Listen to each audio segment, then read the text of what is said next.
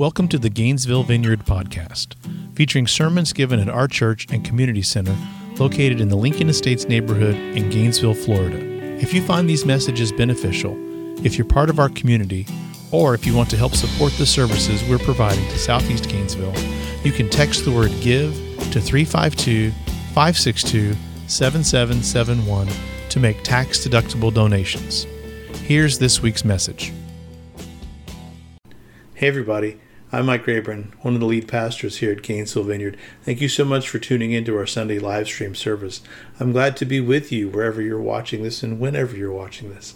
I've got a few announcements, a handful of announcements really, and then I'll get into the sermon for today. Uh, the first announcement is communion. We're going to take communion together at the conclusion of this service or near the conclusion. So have something ready for that. Have something to eat and something to drink. It doesn't matter what it is, we'll consecrate those elements together as the body and the blood of Jesus uh, toward the end of our service together. That's one of the things we do each week, uh, both live streaming and in person when we meet at the Bull. Uh, that's our next announcement. Is um, we have Bull services right now outside under the tent outside of the Bull downtown at 9 a.m. if you'd like to attend that. Um, and either for the in person service or for the live stream, we've also got kids' lessons and those that go out in the emails that you're getting each week. If you're not getting the emails, I'm going to put my email address on the screen somewhere down there. Um, send me an email and let me know if you're not getting the weekly emails, and I'll be glad to add you to the list uh, because you want to get those because we've got a lot of good information coming out most what I'm telling you right now, uh, plus kids lessons and uh, and things like that, and all the scriptures and the reading. There's a reading today in the sermon. That's all in the email as well. If you want to check that out. Um, next announcement. This is also in the email. We're doing another COVID survey. I think this is our third I think it's our third. I'm losing track of all the things anymore, but uh, I'm pretty sure it's our third COVID survey, um, trying to figure out what our next steps are as a congregation. Our lead team met uh, last week and over Zoom and, and, talked about it for, gosh, I think like two and a half hours, and went through lots of different ideas and scenarios and we had lots of questions and we had lots of questions about where you're at and so we put together another survey and this should help us answer some of the questions that we came out of our meeting with and it'll help us as we pray and discern uh, what we should do next. So help us out with that. The the link is in the email I sent. I also posted it in the private Facebook group this morning. Uh, so if you can do that in the next couple days, that would be fantastic. That would help us out a lot. Um, Next announcement is our Burning Questions discussion group is starting tonight, 6 to 8 p.m. It's going to be on Zoom. Uh, if you want to participate in that. You can discuss, you can just listen if you want, uh, but it'll be from 6 to 8 p.m. this evening. If you'll send me an email, uh, I'll get you signed up. There's also a link in the weekly email and on Facebook page um, where you can go in and sign up for yourself. But if you're having trouble with those, you can just send me an email. I'll get you signed up. Our first one tonight, we're going to discuss uh, the nature of Scripture. There were several questions. I put a little video up on Facebook yesterday going through and reading some of them. Um, we're going to discuss the nature of Scripture, uh, what it means to be Scripture, what it means to be God's Word, inspired, and all of those things. And then I think next time we'll tackle more of the nuts and bolts of who wrote what, when, and how all that works together. So it's kind of a two part burning question to get us started. Um, and believe it or not, it's one of the easier topics that we'll be tackling in the burning questions discussion group. So if you want to take part in that, and I sure hope that you will, uh, tonight, 6 to 8 p.m. over Zoom. So join us if you can. And, and just a word, um, someone asked about this. We're, I'm not going to be putting up videos uh, of the of the meetings. Some of the other groups we've done before, I've, I've posted full length videos of the entire thing. Um, that's I want this to be a safe space for everyone to discuss freely. Um, and so the idea is that coming out of each one, hopefully, I can put together uh, just a short two to five minute video that that kind of captures the consensus of where the discussion landed at if it lands somewhere. So that's that's the idea, and we'll see how that tracks with reality once we have one tonight. So I'll let you know. Um, next announcement is grocery giveaway is happening this Wednesday at the bridge. We start serving at 11 a.m. So if you need groceries or if you know someone who needs groceries or if you need to pick up groceries for a neighbor or an extended family member 11 o'clock is when we start serving Uh, folks do line up early, but you don't really have to. If you're there by 11, we'll get you a full carload of groceries to go. Uh, we're still doing it outside and, and drive through like we've been doing it uh, for the last year and a half now. Uh, if you want to help us volunteer, volunteers come at 10 a.m. and we spend an hour. Um, well, the food bank unloads the truck for us. But once they unload the truck, we sort out uh, the meats and the vegetables and the bread and whatever else we get, and and figure out who you know how, how much each family can, can get with what we have. Uh, and we do pretty well at it. We have a lot of help from the neighborhood. We have a lot of help from people who are also getting groceries uh, people that have been coming regularly. We're making a lot of friends. And so if you've got some availability uh, on wednesday morning or a random wednesday morning then um, 10 a.m to noon and uh, we serve over 100 families every time. So it's really good work and we're glad to do it. And if you want to come out with us, uh, we'd love to have you. Uh, also on Wednesday, Wednesday evening is our community garden. We're gardening uh, 6 to 7.30 p.m. every Wednesday evening. It's in the shade by that time of day. It's not nearly as hot. Uh, and most of the digging has been done now. I did do a little bit more digging last week after I told you there was no more digging, um, but we were just it was very very shallow. We were just burying some irrigation lines, um, but uh, we've got stuff growing. Uh, it's like a cover crop that's going to put nitrogen into the soil. I'm told, uh, but soon we're going to be planting our fall crop. So. Uh, we also put up a, a, compost bin. We built a compost bin this past Wednesday. So if you want to help us compost, then then send Hannah an email. Her email address is on the slides at the beginning and at the end of the service.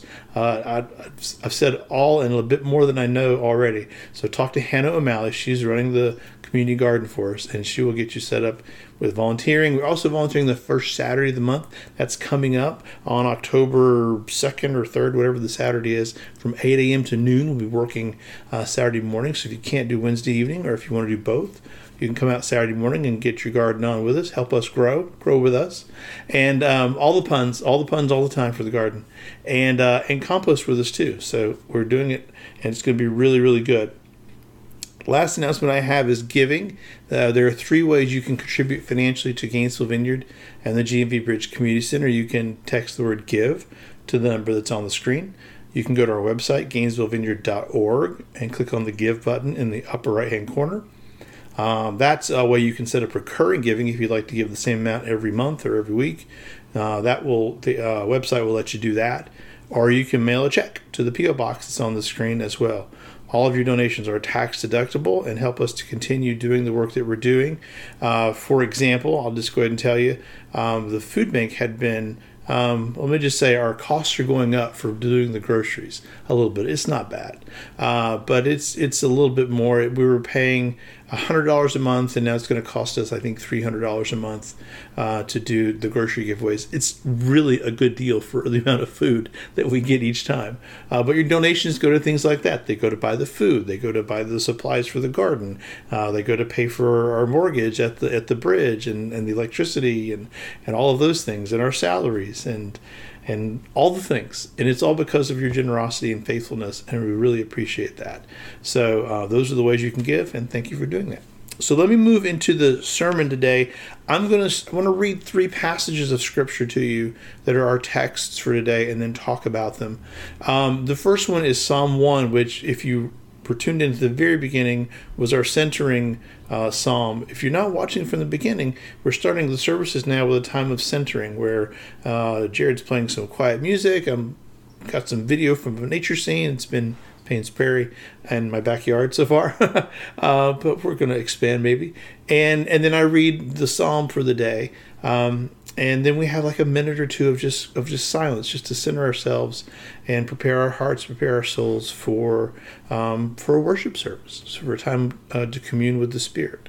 So I encourage you to tune in earlier if you've not been tuning in earlier. But anyway, I wonder if you've already if you did that, you're going to say, Well, I've already heard this. Yeah, you're hearing it twice.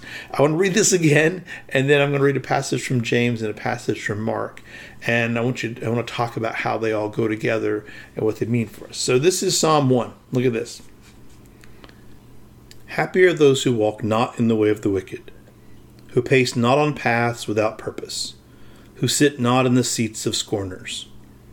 They desire the teaching of God and ruminate on divine wisdom both day and night. They will be like a tree planted by streams of water, that bears its fruit in its season, and its leaf does not wither. All their labor streams forth to fruition. Not so the wicked, who are like chaff that the wind drives away. The wicked will not stand in the light of justice, nor offenders in the assembly of the just. Because God guards the road of the righteous, and the way of the wicked wanders away. And this is James chapter 3, starting in verse 13. James writes, Are any among you wise and understanding? Then show it in the way you live, doing good from a humble and wise heart. But if your hearts are full of bitter envy and selfish desires, then stop boasting and speaking lies to cover up the truth about yourselves. This is not the kind of wisdom that comes down from above. Instead, it is from this world it is unspiritual and of the evil one. For where there is jealousy and selfish ways, you will also find confusion and all kinds of evil at work. But the wisdom that comes from above is first of all pure, then peaceable, gentle, accommodating, full of mercy and good fruit, unambiguous, and not hypocritical.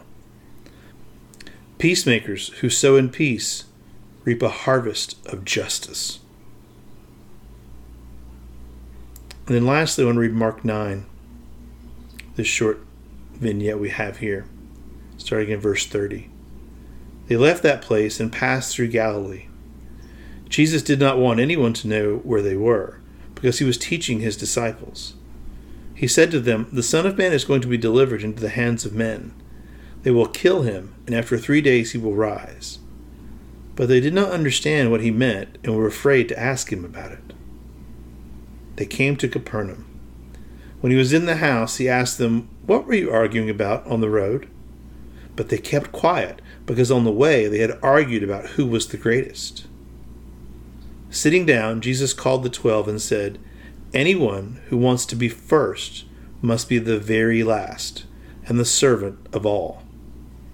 He took a little child whom he placed among them.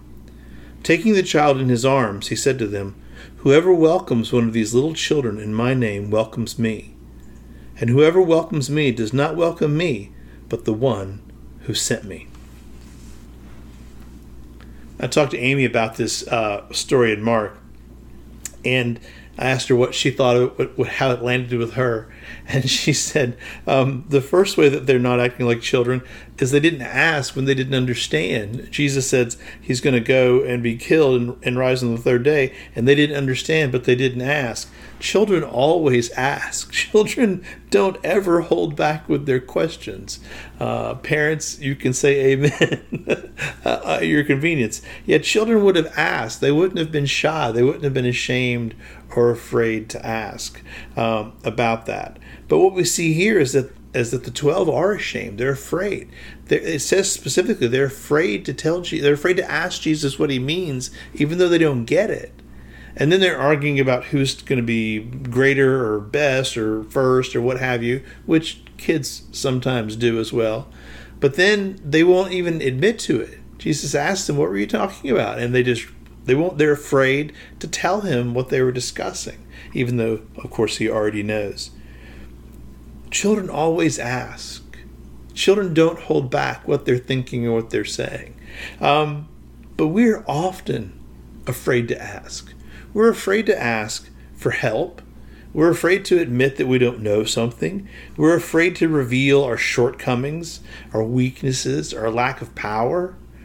Um, you know, I was in academia for a number of years, and there's a thing that, that PhD students go through called the imposter syndrome. Um, and it can be rather acute. oftentimes. And what I've come to learn uh, since then is that I think pretty much everyone struggles to some extent at some point with imposter syndrome. We all feel like we're faking it. We all feel like we don't belong where we are. This is something that we all face, and we're desperately afraid that someone will find out that it's a great mistake and we shouldn't be there. Um, insecurity, we're just riddled with it. And what we see here in these three passages in Psalm and in James and in Mark is really a choice between two different roads the way of the kingdom, and the way of the world, or as Psalm says, the way of the wicked. And and this this road of, of the wicked, this road of the world, insecurity is, is like the gate that we walk down that road with. Everyone walking down that road has deep seated insecurities. And here Jesus is calling us to be the least, calling us to be the last, calling us to be the ones with no status and with no power, calling us to the very thing that we're most afraid of. And so we're all stuck on this path, aimlessly wandering around seeking for power for we don't know what, and desperately insecure that we don't have it and what to do if we did have it and, and how to not let anyone know that we're a fraud. And yet there's this whole other path that we can walk. But to walk it, we have to give in to all of the worst fears that we have on this path. I mean, you know, to quote Led Zeppelin, there are two paths you can go by. Um, but in the long run, there's still time to change the road that you're on. So, the first thing I want to do this morning is I just want to highlight for you the disparity between these two roads, between these two paths, between these two ways. So, in Psalms, the worldly way, or the, the way of the wicked, has these qualities it's the way of the wicked, it's the path of purposelessness. It's the path of just power seeking for the sake of power seeking. It's this. It's the seats of scorners. Uh, uh, let's. I'm, I'm, getting my paths confused. This was that path. Um, this is the way of the wicked and the path of purposelessness and the seats of scorners. This is where we're chaff in the wind, which we're all desperately afraid of being. This is the path of judgment. This is the path of injustice. And in the end, this path wanders off and it disappears. You ever been walking down a trail and then the trail ends and you don't know where to go because it's like, wait a minute, there's just grass. What happened to the well worn path that I was on? I lost it somewhere. This path always ends lost, is what Psalm 1 tells us. And then James says that, that this path is where we have our hearts filled with bitter envy and selfish desires. This path is, is, is, is marked by boasting and lying, covering up the truth about ourselves. Basically, what the 12 were doing in Mark 9, they were boasting. There's no way to argue about who's greater without there being a lot of boasting going on. So they were boasting, uh, and then they were and then they were covering up the truth about their boasting, and then they were lying. Uh, that's what they were doing. So James may have been remembering this uh, this this time as he's writing this letter. Uh, th- this this path is worldly. It's unspiritual. It's evil. It's marked by jealousy and confusion. It brings jealousy and confusion into all aspects of life. And then, and then in Mark, of course, we see they were afraid to ask. They were arguing over status and over who was greater. And then they were silent. They refused to face the truth about themselves when Jesus questioned them. By contrast, this other road, the kingdom road, the kingdom road has very different qualities from that road. Um, on this path, there is a desire for the teaching of God. Some of your translations will say they delight in, in the law of God, or they or they take pleasure in the word of God. Those are all good translations. Uh, desire for the teaching of God, ruminating on divine wisdom, meditating on the word of God in this path there's fruit bearing. We're like trees planted by water um, secure. God guards this road the road of the just the road of the righteous. This road is marked james tells us uh, by people who have a humble and wise heart. This road is pure. It's peaceable. It's gentle. It's accommodating it makes room for differences it, it lets people do what they want to do it's not it's not saying you have to do things a certain way it's accommodating it's it's submissive is the old word you might see in that translation uh, you're reading it's full of mercy and good fruit again we're told it's unambiguous there's none of this I don't know what you mean. You're trying to cover up your meaning. No, it speaks directly. It speaks truthfully. And it's also not hypocritical. It's sincere. This path is marked by peacemakers. The people who walk on this path are peacemakers. And all that they do, they sow peace into into their lives, into their world. And by sowing in peace, they reap a harvest. And by sowing in peace, they reap a harvest of justice. That's a good path. And of course, Jesus tells us uh, in Mark that the first must be last. That's the way you get on this path. Uh, the goal is to be the servant, to be the least, to be the last. This is the place of welcoming of children. This is the place of embracing the powerless, uh, the people who have no status. And when we do that, we're welcoming Jesus and we're welcoming Papa. We're welcoming the Holy Spirit. That's a very, very different path. And even though they're two disparate, very different paths, it's so easy to be on the kingdom road and to and to miss an exit or, or mistakenly take an exit and detour onto the worldly way. It happens all the time. And for example, uh, I don't know if this will resonate with you or not, but um, for some reason, my boys are into Aladdin the Disney movies. Um, these, and I say because there's two movies uh, lately, and so um, we've watched both the cartoon, uh, old cartoon with Robin Williams, Aladdin, and they've watched the new live action one. Uh, a, a, couple of times each now, I think, over the last week or so. And of course, I've been in and out doing things. Um, and and and my and the girls, our, our daughters, were very into the cartoon Aladdin when they were young. So, as I don't know about you, uh, if you're a parent.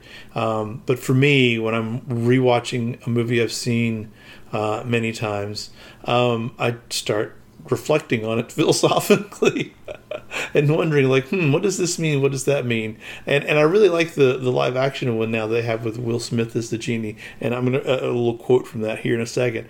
Uh, he's got some some nice truth bombs in that one. Um, but you know i was thinking you know here's aladdin. He's very different from Jafar and from other people who might seek the lamp. He's not really seeking after the lamp.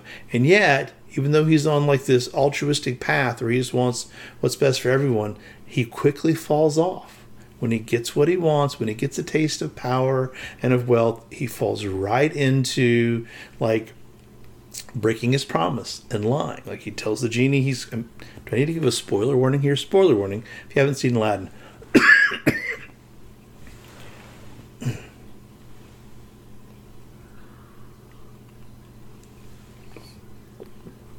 Well, if you haven't seen Aladdin by this point, you're probably not going to, um, which is fine. Um, but he promises the genie he'll use his third wish to set the genie free. And and even one of my boys commented the other day, like after his second wish, when when the genie rescues him from drowning, he's like, "Why don't you use your wish right now? What are you waiting for? You made this promise." But he doesn't do it. And then later on, he decides that he can because he needs to have this power and this money. Uh, and they make this explicit in the new movie, and this is what the genie says at the very beginning uh, when Aladdin first rubs the lamp. Uh, the genie is explaining how all this works. And he says this He says, Now, I usually don't have to go through all of this because by the time the guy gets to me, he pretty much knows what he wants. It generally has to do with tons of money and power. Do me a favor, do not drink from that cup. I promise you, there is not enough money and power on earth for you to be satisfied. And that's such a beautiful sentiment of truth given to us by the Disney Corporation. So I'll just leave that right where it's at. Um, and then later on, when Aladdin turns and is is not keeping his word and has fallen off the path to the other one, the genie says, "Oh, so you are going to drink from that cup." And yeah, because we do that, it's so easy for us to fall into the worldly way, to be jockeying for power and jockeying for position. I mean, if the 12 who are following Jesus can fall into it, you and I can fall into it as well, just as easily as Aladdin could. Um, it's so easy to get swept up down that road down the road of power and money, down the road of status and prestige, all of that. And one of the burning questions I got is about power. And we're going to be tackling that in one of our coming up discussion sessions. But my purpose in this sermon is, is not to wax philosophical uh, more than I already have about power, but to get us to hear as clearly as we can the call of Scripture that we see and hear in these passages. The call between these two paths the kingdom road and the way of the world. Two very different paths And it's so easy to fall, even when we're on the kingdom road. It's so easy to get swept up down the other road. And so scripture repeatedly reminds us because we need repeatedly to be reminded to be called back to the kingdom road. And that's what I want us to hear this morning uh, more than anything is a call. There's two things I want us to hear. And this is the first one just the perpetual call to follow in the way of Jesus and to not get detoured into some other path. Um, and I think key to what I want to say, both for that and the other thing I want to say here in a minute, is is focusing on this thing that Jesus does.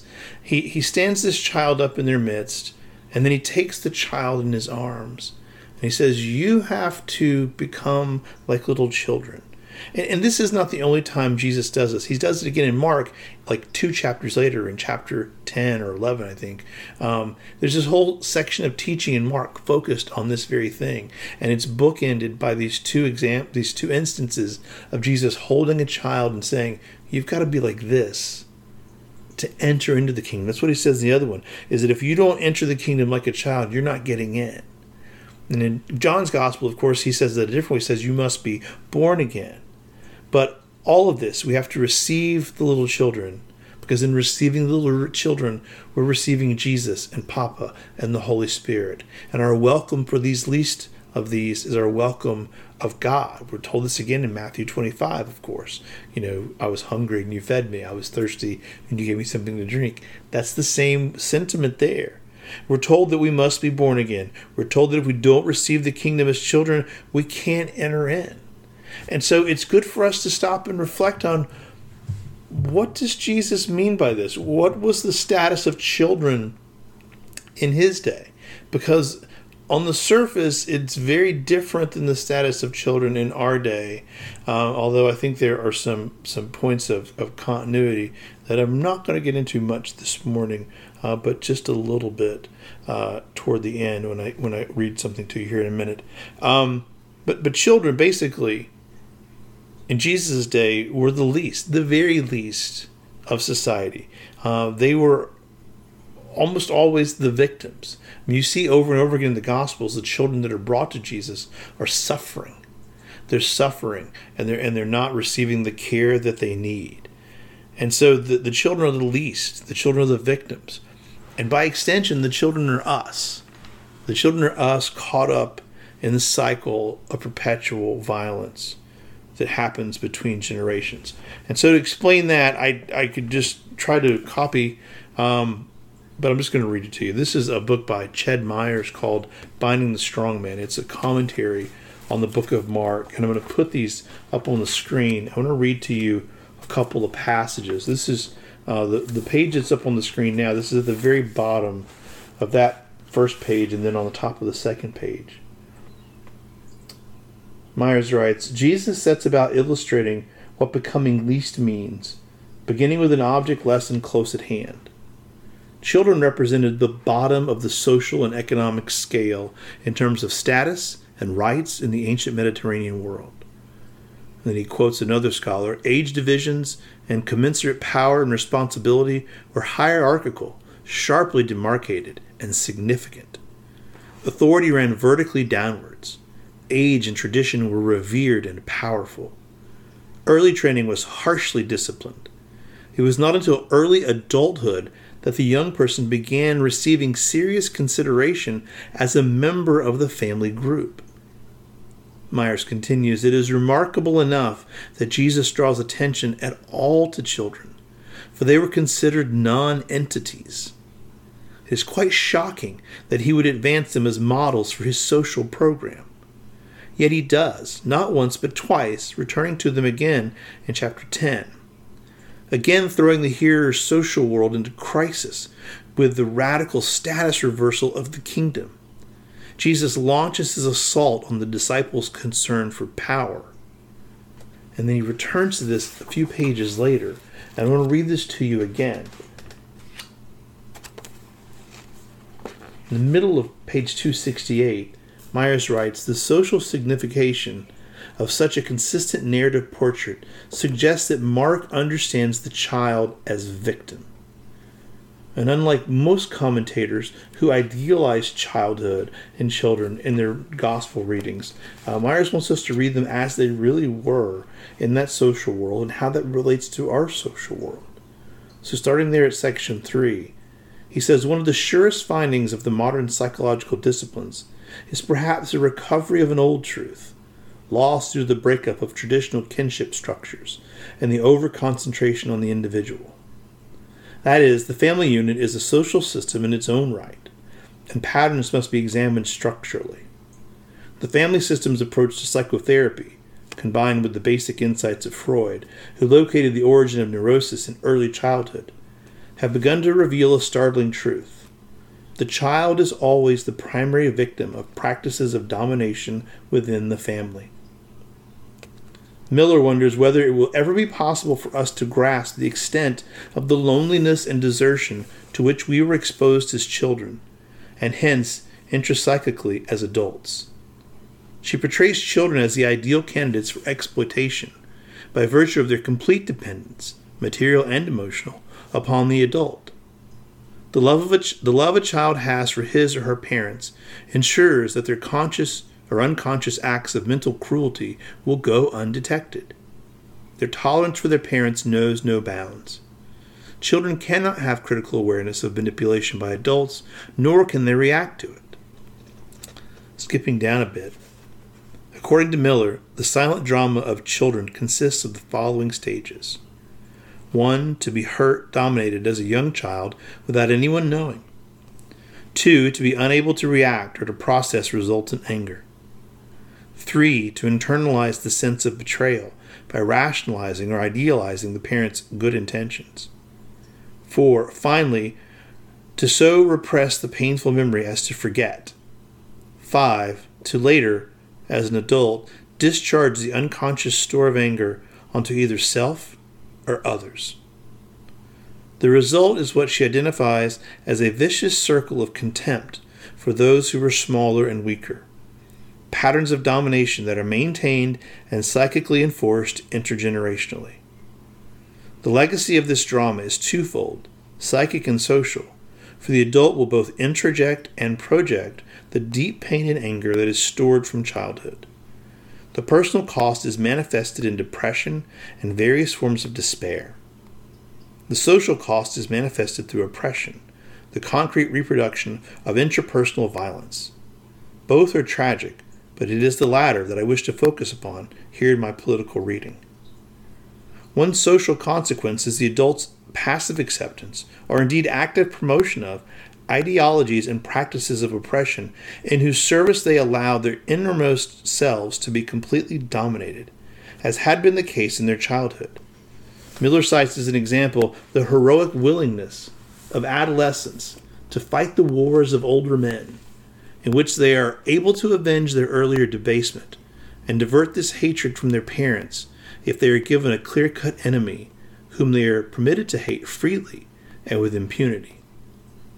Of particular interest to Miller, a Swiss of the generation that remembers Hitler, is how so many otherwise intelligent and critical persons can readily submit to authoritarianism. When a man comes along and talks like one's own father and acts like him, even adults will forget their democratic rights or will not make use of them. They will submit to this man, will acclaim him, allow themselves to be manipulated by him, and put their trust in him, without even being aware of their enslavement. And then Myers goes on to talk about the cult of personality surrounding Ronald Reagan because this was written that long ago. So, lest you think I'm alluding to something more recent, I am uh, but that's not what Myers is writing. Um, the reason I read all that is one, so you can hear more directly from a biblical scholar uh, the world that Jesus is inhabiting and speaking into. Children were non entities in that world. He's not talking about their innocence or their purity. He's talking about their just complete lack of status. And that does free them up to ask questions when they want to ask questions and to speak their mind when they want to speak their mind and it feels safe. But they're still dependent as much as they ever were, physically and emotionally, on the people who are raising them. And we have been, in our own turn, children, weak and powerless and dependent on those who were giving us care in whatever form that care came. And so the children are the least, they're the victims. And they're us, even though we're afraid to admit it, oftentimes. And what following Jesus on the kingdom road means, on the justice road, on the peacemaking road, means breaking this cycle of intergenerational violence where broken family systems perpetuate into new broken family systems. And so I have two things I want you to take away from this sermon this morning. One is the old familiar word, right? Let's follow the way of Jesus, not the way of the world. Welcoming children, welcoming the least, welcoming the victims of oppression, welcoming the powerless. That's all things you've heard me talk about uh, repeatedly, and I will keep talking about them because that's the old, good, familiar word.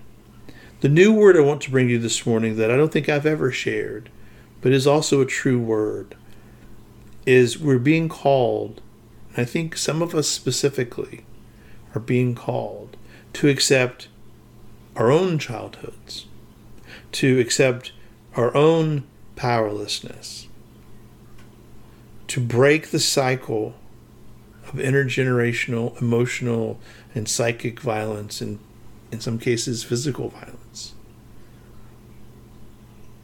And to choose the kingdom road, the way of peace. Now, in welcoming parts of ourselves that have been long buried, uh, we, we often need help. Okay?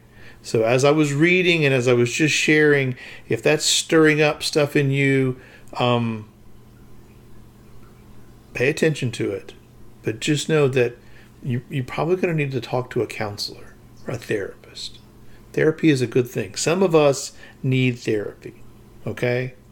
So if this is stirring up stuff for you, whew, I'm, I'm really reluctant to do this over video, but this is where we are. Uh, if we were in person, I could at least see if you were breaking down. But if this causes you to break down, then reach out to me and I put you in touch with someone who can help you specifically. Um, we need to let ourselves go at whatever pace the Spirit leads us. I, I would encourage us always to be gentle, gentle with each other, gentle with ourselves. Um, not forcing things that we're not ready to deal with, and also not refusing to confront what we're ready to confront. Because nothing in our lives gets wasted. No part of us gets wasted. Nothing goes unredeemed. See, when we bury things that are too painful to deal with, we're not burying them from God. We're burying them from ourselves. We're burying them until we're ready to deal with them, however long that is. The Spirit is willing to wait as long as need be. And even here in this story in Mark, Jesus is incredibly gentle with the disciples. He knows they're arguing about who the greatest is. He knows they don't understand what he's talking about. And he knows they don't ask, and he knows they don't say. And he doesn't beat them up. He gives them a simple object lesson, lets them sit with it. So, if this is stirring up things for you, I will hope that you will uh, reach out to me, reach out to a counselor or a therapist, um, and and and and let yourself um, accept who you are and who you've been and all the parts of you. Nothing about us gets wasted. Nothing goes unredeemed. The Spirit will bring to us deep inner healing. Deep inner healing is available to us deep inner healing is something that the Holy Spirit and therapy can bring into our lives. We can break the cycle. We can welcome the least. And we can welcome the least parts of ourselves. We don't have to be ashamed. We don't have to hide. We don't have to bury. When we're ready to deal with things, we can deal with them and the Lord will help us and good counselors and therapists will help us as well. So that's my message this morning. It's very simple. Follow Jesus on the kingdom road. Welcome the least. Embrace our lastness and welcome in the least parts of our own selves. Welcome the children, even the children that we used to be. So let's take communion together, and then and then we're going to end with one more worship song. Um, grab what you have to eat for me, with me, and say this with me. As you hold this up, this becomes the body of Jesus, whatever your morsel of food is. Say this with me. This is the body of Jesus. Jesus breaks the cycle. Eat together.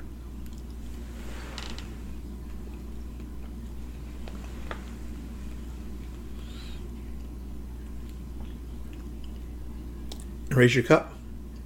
As you raise your cup together, this becomes the blood of Jesus.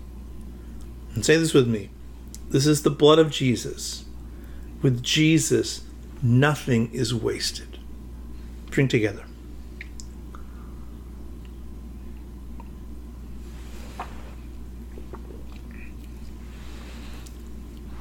I want to close this morning's service with another worship song by Christy and Rachel and Jared. The song is called Dead Horse. And the, the tagline at the end is Nothing is wasted with you. And I hope that that will stay with you. And allow the Lord to bring up whatever. Don't force anything. Whatever comes up, whatever comes up, it doesn't get wasted. It can all be redeemed.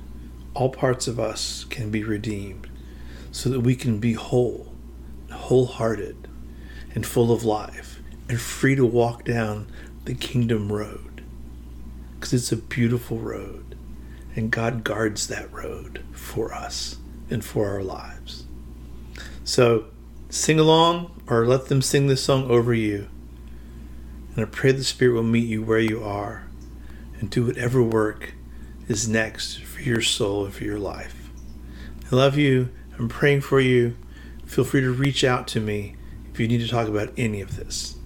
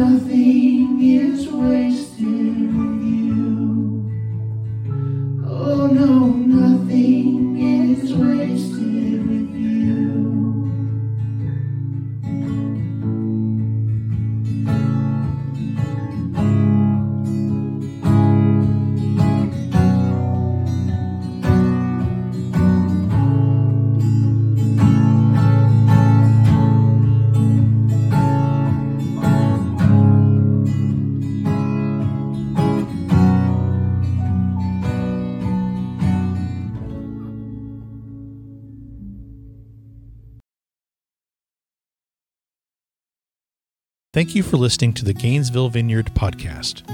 For more information about our church and community center, including our food pantry, life skills training, legal aid, after school and sports programs, and international missions, and how to contact us, visit GainesvilleVineyard.org or find us on Facebook. Our page name is GN Vineyard. We also have original worship songs available on iTunes. Just search for Gainesville Vineyard. You can support the work we're doing by texting the word GIVE to 352 562 7771. All donations are tax deductible. We appreciate you listening to this message and pray the Spirit speaks directly to you through something you've heard today. God bless.